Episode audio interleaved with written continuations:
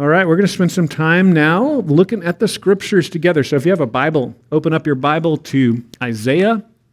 We'll be in Isaiah chapter 9. The series in Isaiah we've called Christmas Will Come. The big idea as we look at the prophecies of Isaiah is that God's people 700, 700 years before Christ uh, were looking forward with anticipation. They were longing for salvation. They had messed things up, their world was falling apart, exile, destruction, and judgment. And Isaiah says, This Christ, this hoped for hero and savior, will come.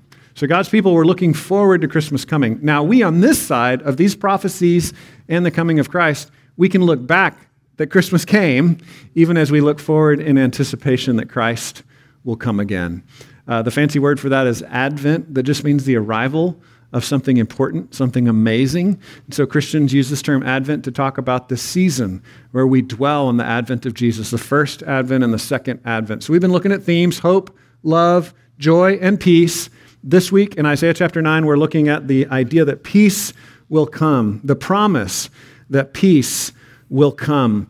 Peace at its uh, most simple level means no more fighting, no more war, right? That's kind of the basic introductory meaning of peace.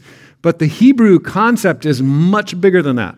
It's this word shalom. You've probably heard the word before. Shalom, which means peace, is something much bigger. It's the way things ought to be. It's everything being like you always dreamed it would be, full of righteousness, goodness, peace, happiness. That's what shalom means in the Hebrew. And we all want to capture those moments. We all have little tastes of that kind of shalom, that kind of peace, right? A special meal, good time with friends. And we now, as modern people, are obsessed with taking pictures of these moments, right? I find myself often in these environments with my family where I'm like, oh, I want to hold on to this moment. So, you know what I'll do? I'll leave the moment get the phone, take the picture. And in a sense, I'm like leaving the moment so that I can hold on to the moment. You know what I'm saying? We, we long for those moments to just last forever. And that's the promise. Peace will come and it will stay forever. We'll be locked in it forever. And so the prophet Isaiah, when he's predicting this peace that will come, he uses a grammatical term that scholars use called the prophetic present tense or the prophetic future tense uh, not future, prophetic past tense and present tense, right? So he's talking about something in the future, but he says it like it already happened. So, in a sense, he's, he's locking that moment in time. He's disconnecting it from the reality of time because it is so sure. He's so sure that the zeal of the Lord will accomplish this that he can talk about it in the past tense and the present tense. That's what we see in Isaiah chapter 9. We're going to read chapter 9, verses 1 through 7. This promise 700 years before Christ that peace will come. It says in verse 1 But there will be no gloom for her who was in anguish. In the former time, he brought into contempt the land of Zebulun and the land of Naphtali, but in the latter time, he has made glorious the way of the sea, the land beyond the Jordan, Galilee of the nations. Galilee of the nations. The people who walked in darkness have seen a great light. Those who dwelt in a land of deep darkness, on them has light shone.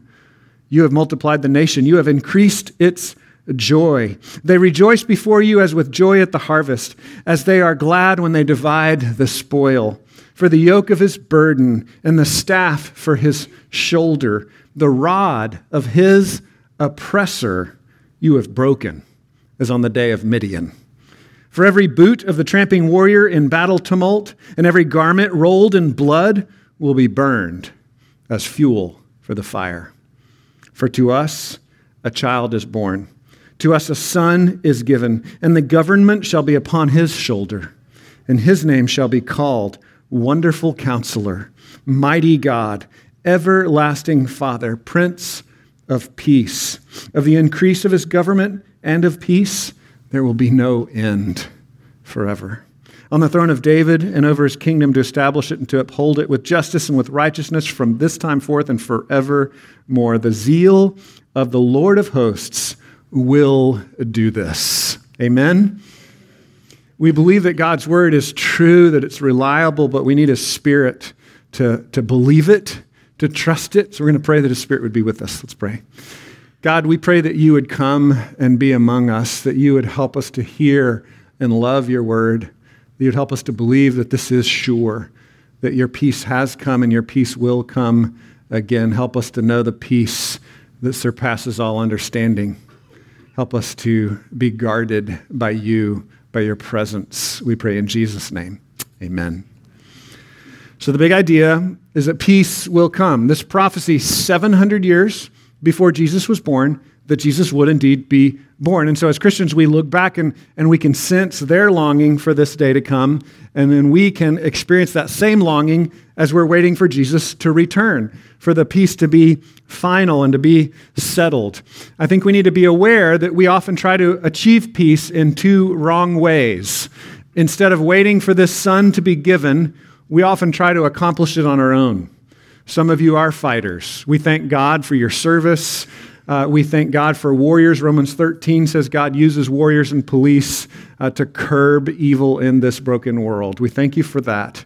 But we have to realize that our fighting cannot achieve permanent peace. It may be necessary in this broken world, but it can't achieve that permanent peace. We can idolize our own ability in our flesh to fight and bring the peace here.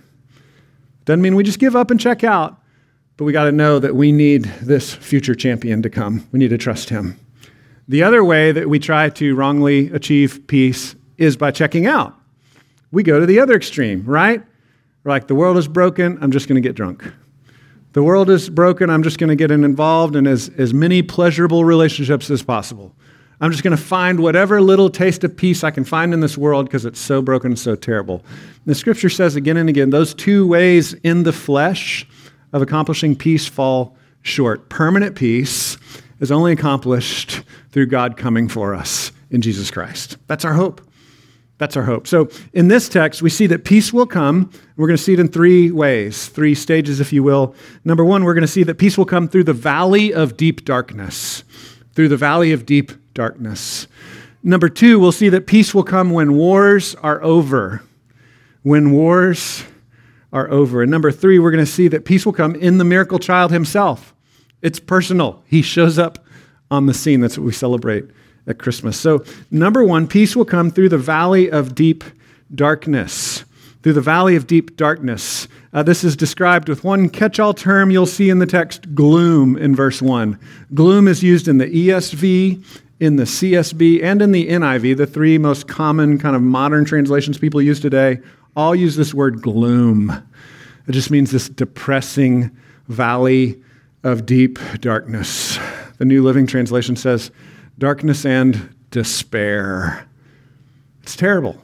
It's dark. It's hard. That's where we live, and yet the peace comes into that. We don't leave here to get to the peace, the peace leaves perfection to come to us. It's really beautiful.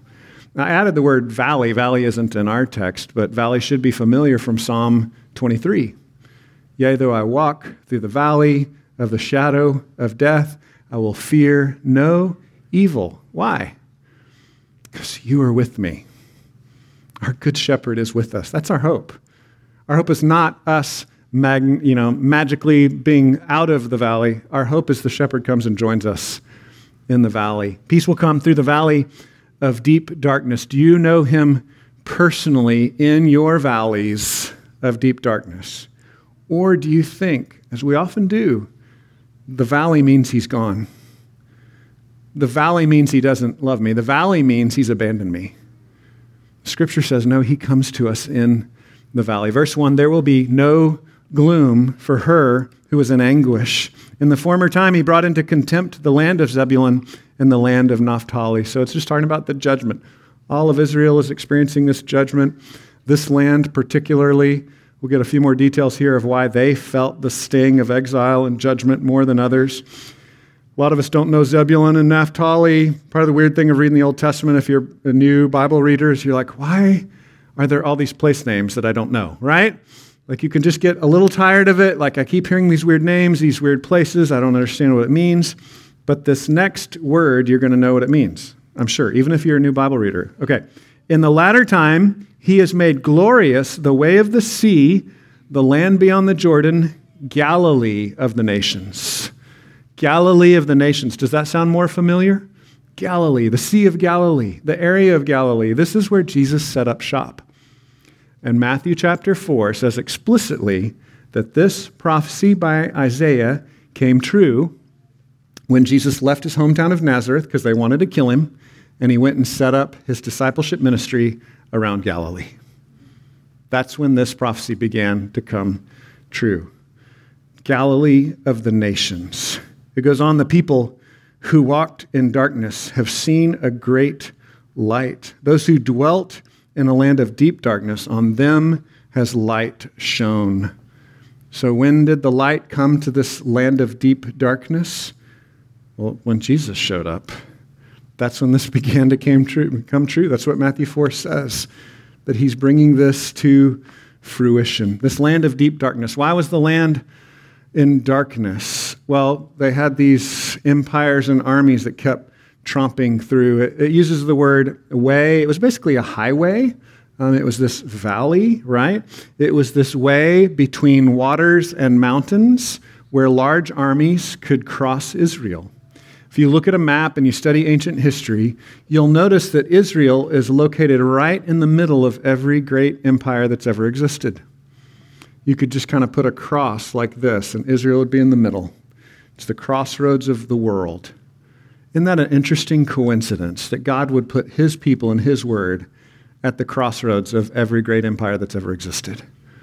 Now, what this meant was Israel often got pushed around by invading armies going from one place to the other. You know, they're, they're leaving their empire and they're going to go conquer this empire, right? They're going from here to there, they're going from here to there. And specifically in Israel, which was as a nation the crossroads, there was a little way by the sea, a particular area, some towns you had to go through that were the smoothest roads to get through, and, and that was Galilee. Zebulun, Naphtali. And so, what this means is every time an empire came through, they, they had to deal with all the instability and all the chaos and all the darkness of these armies tromping through. So, Israel itself is dealing with this judgment, but particularly Galilee, this area. What's interesting is it made this area where Jesus set up shop later, it made it one of the most multicultural and multi ethnic parts of Israel. That's why it's called Galilee of the nations, Galilee of the tribes, Galilee of the ethnicities, right? Because it's all these other people groups there. Again, seems like a coincidence that Jesus would set up shop there in a place where he could reach every kind of culture that Israel had ever had contact with. Matthew says, this is a fulfillment. The people who walked in darkness have seen a great light. Those who dwelt in a land of deep darkness, on them has light shone. They've been living in darkness. A darkness in our world can be scary, especially for those of us here, because it's sunny all the time, right? I know people that live up north, they literally get depressed when it's cloudy for too many months of the year. And here we have lots of sunshine, so it's a little harder to connect with. Um, but light is really important for growing things. Light is really important for bringing life. And so this place of destruction was a place of darkness. And when Jesus comes in, he brings new life. An illustration of this that you see a lot in movies. I like to watch like end of the world movies and stuff, you know. There's this nuclear winter. There's ash everywhere. What does that do? There's clouds and ash coverage everywhere, and it just kills everything. And then there'll be this moment sometimes where a little light breaks through and things begin to grow. It happens with volcanoes at a more local uh, level as well. Volcanoes spew all this ash all over the place. The fire burns all the vegetation on the ground. And there will be weeks and months where it seems like things will never grow again. That's the valley of deep darkness. Some of you may be living in a place like that right now, relationally or financially, or even with your health, where you feel like nothing, nothing's ever going to grow again. And the promise here is that God's peace meets us in that valley of deep darkness. Jesus set up shop in the darkest, most beat up, most hated, most rejected area of Israel, and there he began to shine his light. So, personally, how can we apply this? Well, we need to know, we need to believe that when we're in the valley of deep darkness, that God has not abandoned us, right? We need to know by faith. No, He's the God that though I walk through the valley of the shadow of death, I'm not going to fear evil because He's with me. Not because I never experience evil, but because He's with me and He's my hope, my personal Lord. And then what that does is, and that makes us the kind of people that, that will go into other people's darkness. we'll start to look like Jesus, right? And uh, Mark, here's, you've heard this a lot. They said, Why does he eat with tax collectors and sinners? Why is he hanging out in the valley of deep darkness with the bad people? He should just be with the good people, the rich people, the healthy people. But he would hang out with the broken. And Jesus said, Those who are well have no need of a physician, but those who are sick. I came not to call the righteous, but sinners. So the question is do we believe that, that that's who we are? We're in darkness and we need Jesus. And then are we going to share that with other people?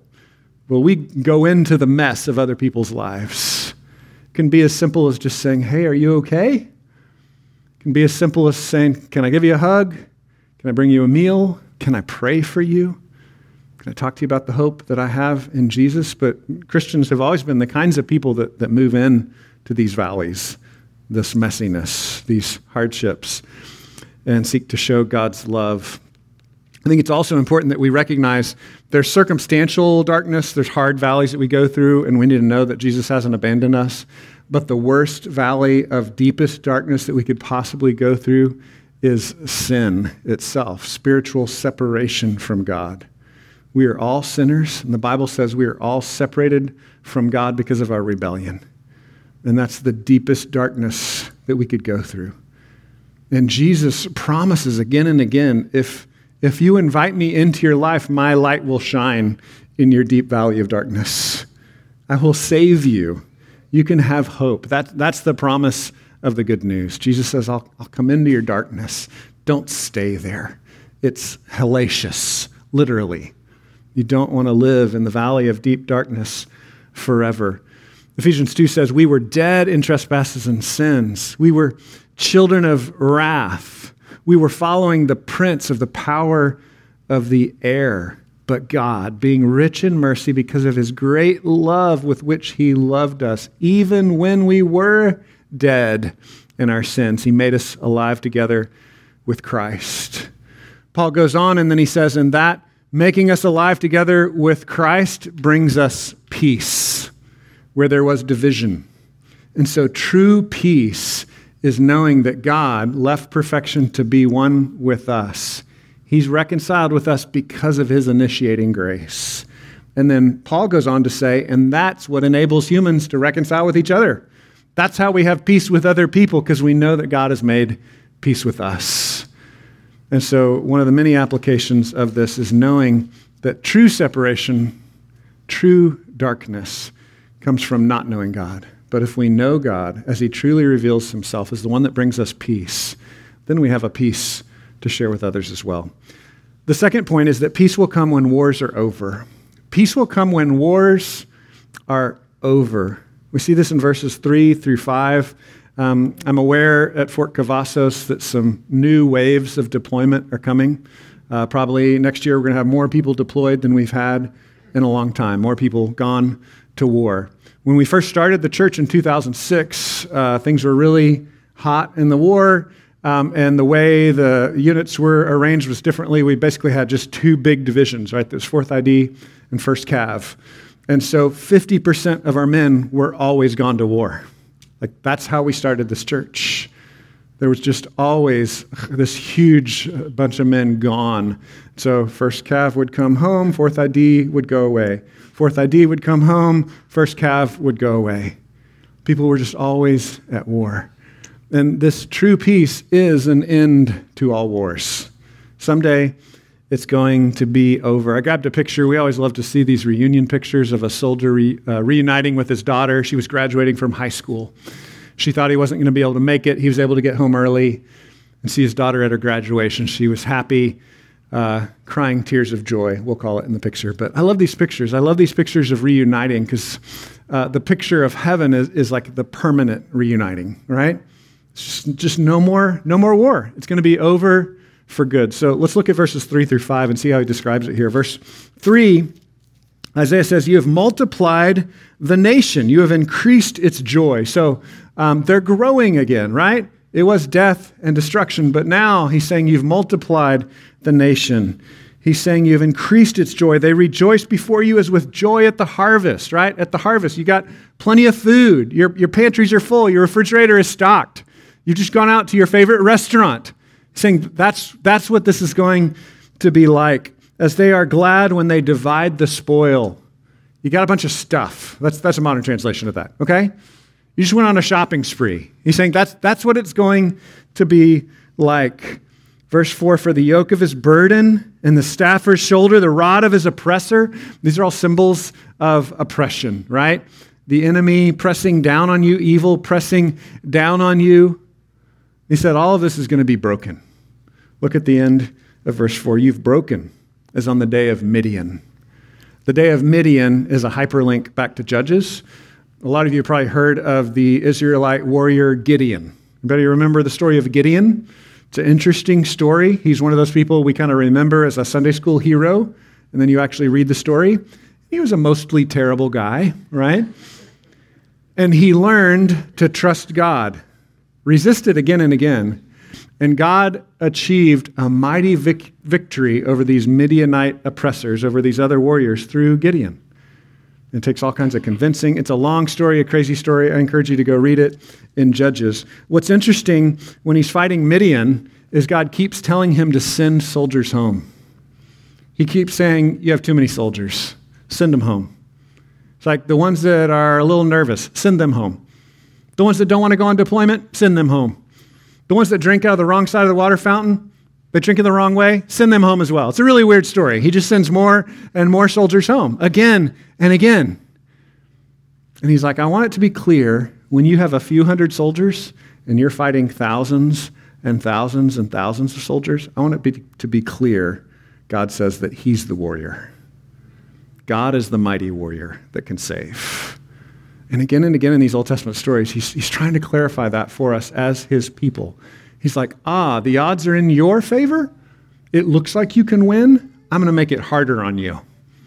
Because God loves a cliffhanger. He wants us to be sure that He's the one that's met us in the deep valley, that He's the one that ends all wars. Now, again, we're, we're thankful for warriors. We're thankful for police. We're thankful for those that would put themselves in harm's way to help others. But eternally, God is the only warrior that counts. Eternally, He's the one that brings ultimate peace. And we have to remember that. Peace will come when wars are over. Verse 5 For every boot of the tramping warrior in battle tumult, and every garment rolled in blood will be burned as fuel for the fire. So, this is a final end. I know soldiers, when you change units or when you get out of the army, you have to like check in your gear, right? Not even going to check it in. You're just going to chuck it in the fire. You're just going to burn it. There's going to come a day when no one's even counting the expensive gear that you have anymore. It's just all wars are over. It's burned in the fire. It's finished. And that peace will come through Jesus, through the mighty warrior that will accomplish all these things. So we have a built in contradiction here, right? Because we keep saying, peace will come, peace has come. Christ will come, Christ has come, right? So is peace here or not? Is war over or not? The New Testament says that war is ultimately over already through the resurrection of Jesus Christ. That he has dealt the death blow to sin and death. And we can have this absolute confidence in the prophetic present tense and in the prophetic past tense that war is over. And yet, here we are, we're still in the war. We're still in the trenches, spiritually speaking. We're still fighting, we're still taking ground. And so, there's a built in tension here that Christians live with. We often call it the already, but not yet. The kingdom's here, but it's not all the way here, right? We have freedom in Christ, but we're going to have complete freedom when He wipes every tear from our eyes. Romans 8, I think, beautifully paints this picture where it talks about the groaning and the longing we have for the completion of our adoption. Our adoption has already started by faith in Jesus. He's already saved us, we're already His. We have peace with God now.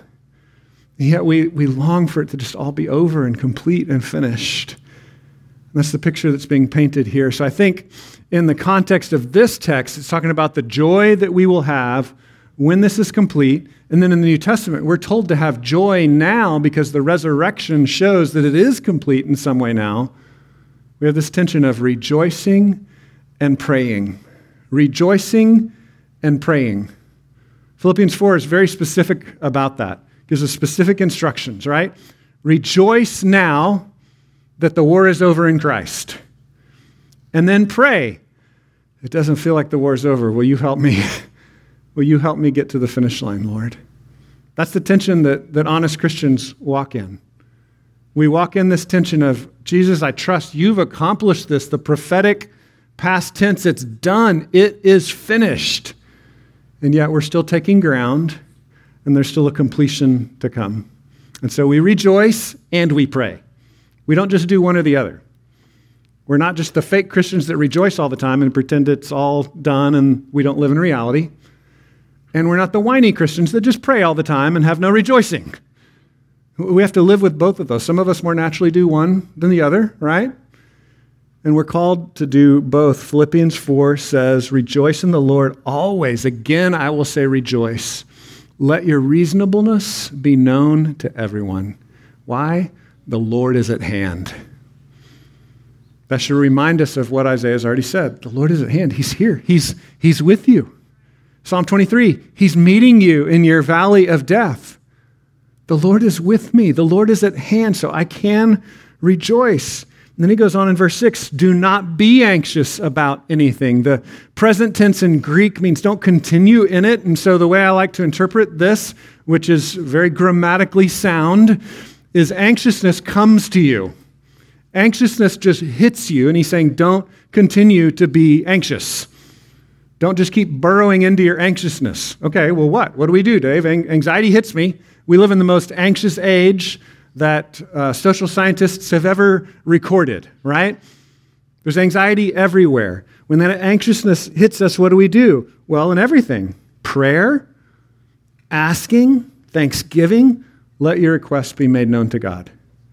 Ask God, pray, pray, pray, pray, pray. That's what he's saying.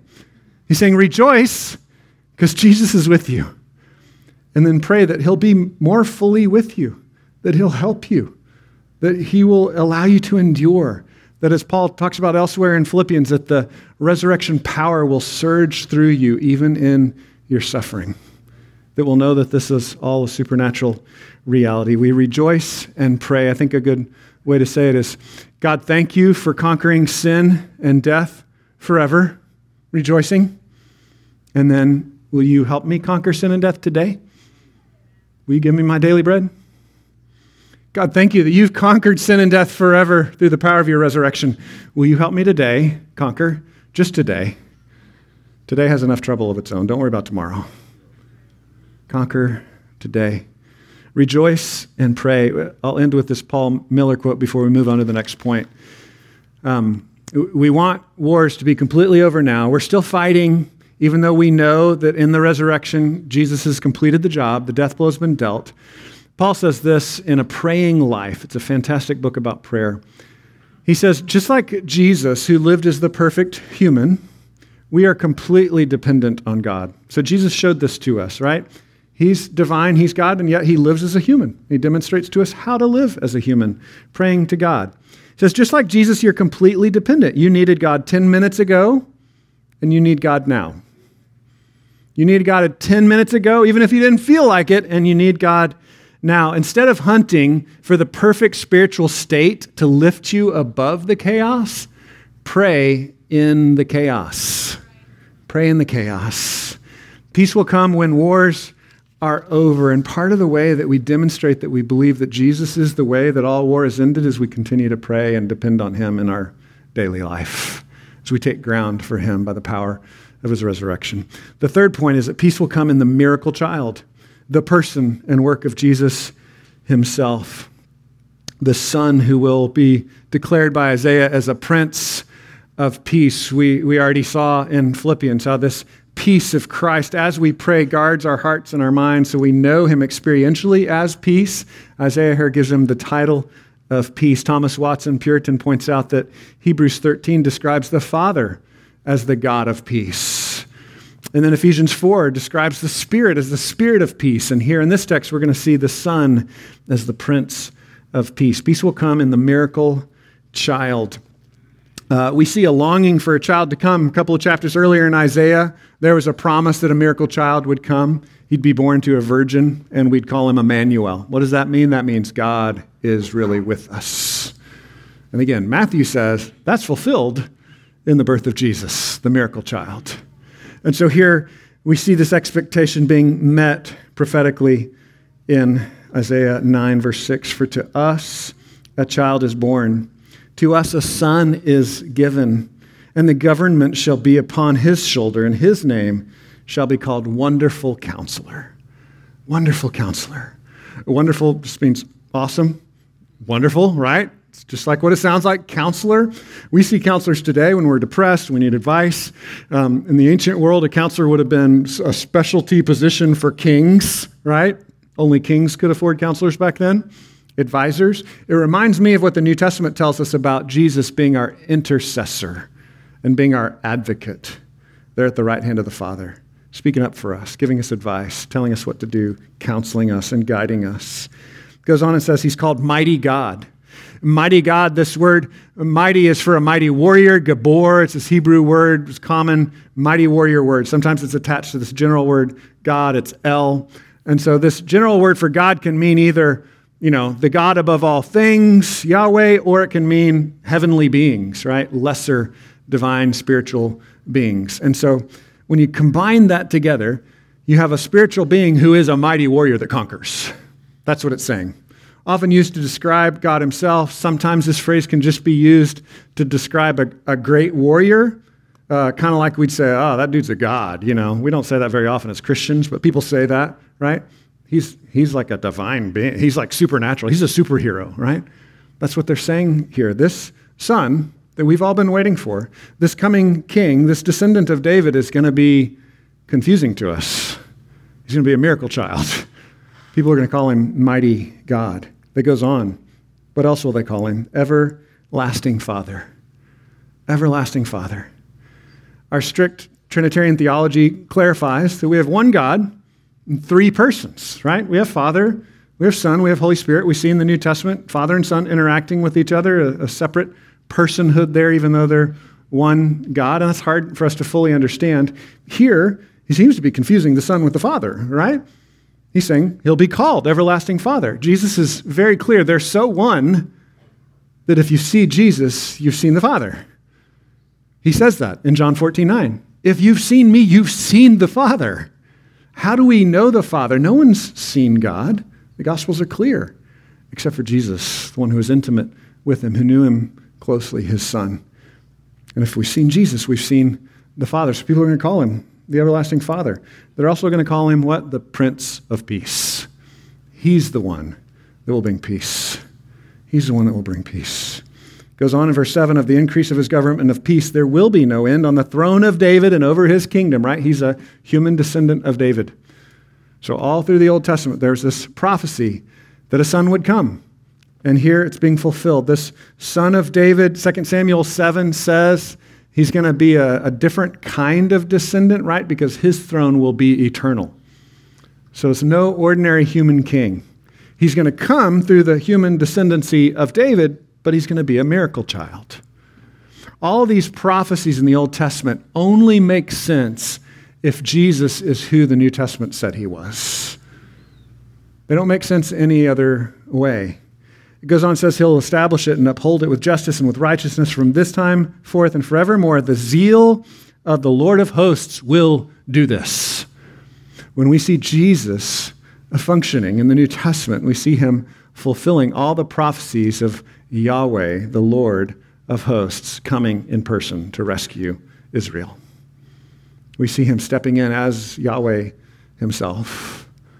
And so, again, this fulfills these prophecies that don't make sense. If you're reading your Old Testament, if you're a Jew reading the Old Testament, you're like, okay, Genesis 3:15, first prophecy says Eve is going to have a son, great great great great great great grandson that's going to defeat the serpent, that's going to defeat evil. How's that possible?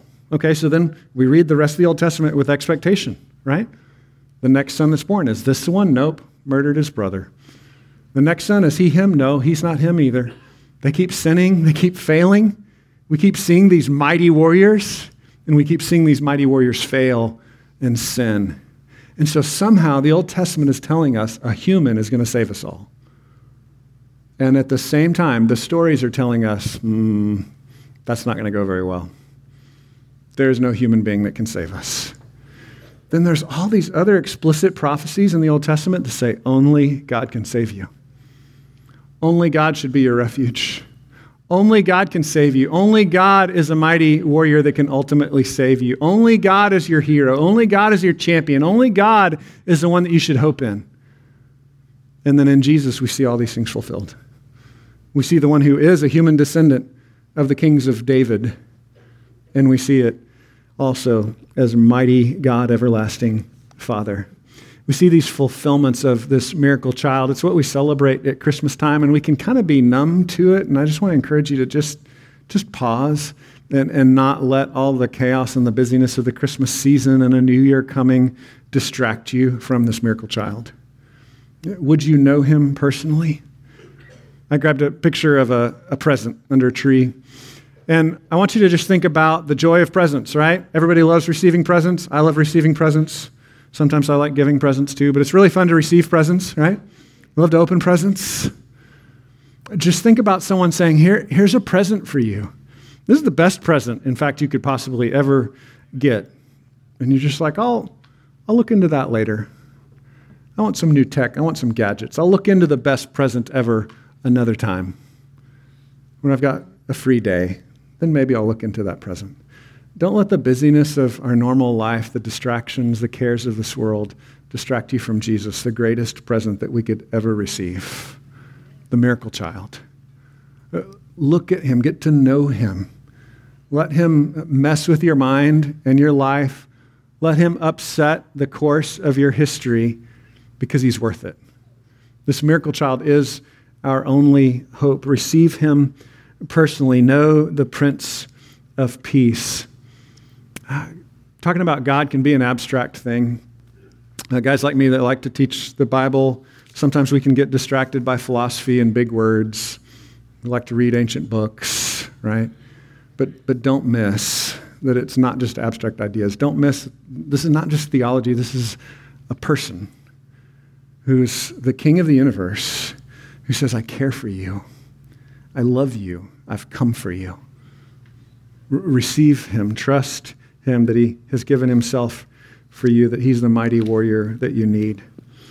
We need to wrap up here. Peace will come. And we see that peace will come through the valleys of our deep darkness. Peace will come when all wars are finally over. And peace will come in the miracle child. And as I said, part of what we struggle with is the reality of, of knowing this peace is true and yet struggling and longing to see the peace complete living in the in between. And Jesus' first followers struggled with the same thing. They had the same problem.